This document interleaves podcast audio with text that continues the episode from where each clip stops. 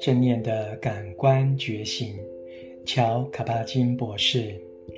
八，禅修不是你以为的那样。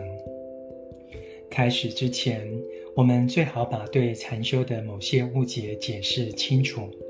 首先，最好把禅修理解为一种存在状态，而不是一种技巧或一些技巧。再说一次，禅修是一种存在状态，不是一种技巧。这并不表示禅修练习没有任何方法或技巧。禅修是有技巧的，事实上有几百种技巧，我们将会用到其中一些。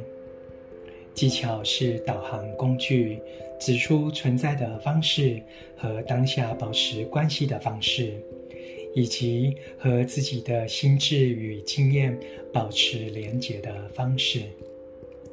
如果不了解这一点，很容易迷失在技巧和错误尝试当中。如果想利用这些技巧到达某处，试图体验某些特别的结果或状态，误以为这些才是目标，那么错误便在所难免了。这个错误倾向将严重阻碍我们了解禅修练习整体的丰富，让我们无法获得禅修所能带来的一切。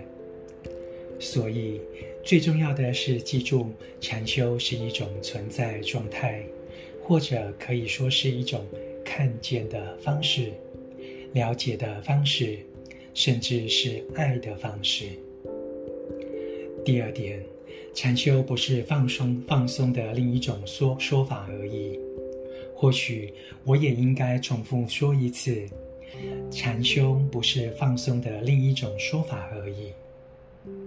并不是说禅修不会带来深刻的放松和幸福感，当然会放松，至少有时候会放松。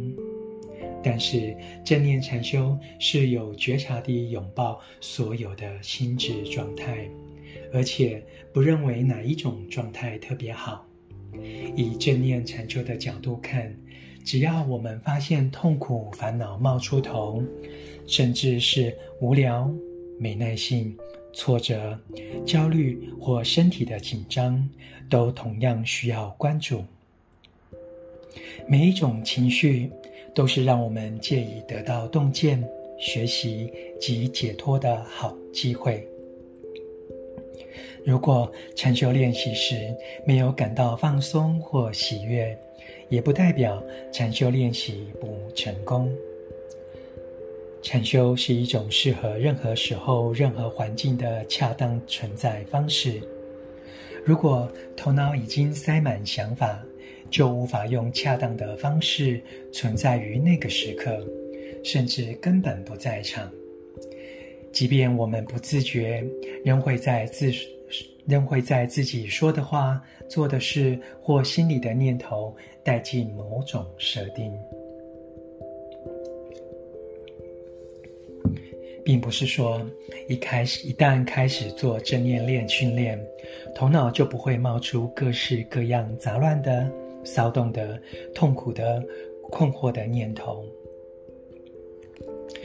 有这些念头是很自然的，我们的心智也是如此，有时候人生也是如此。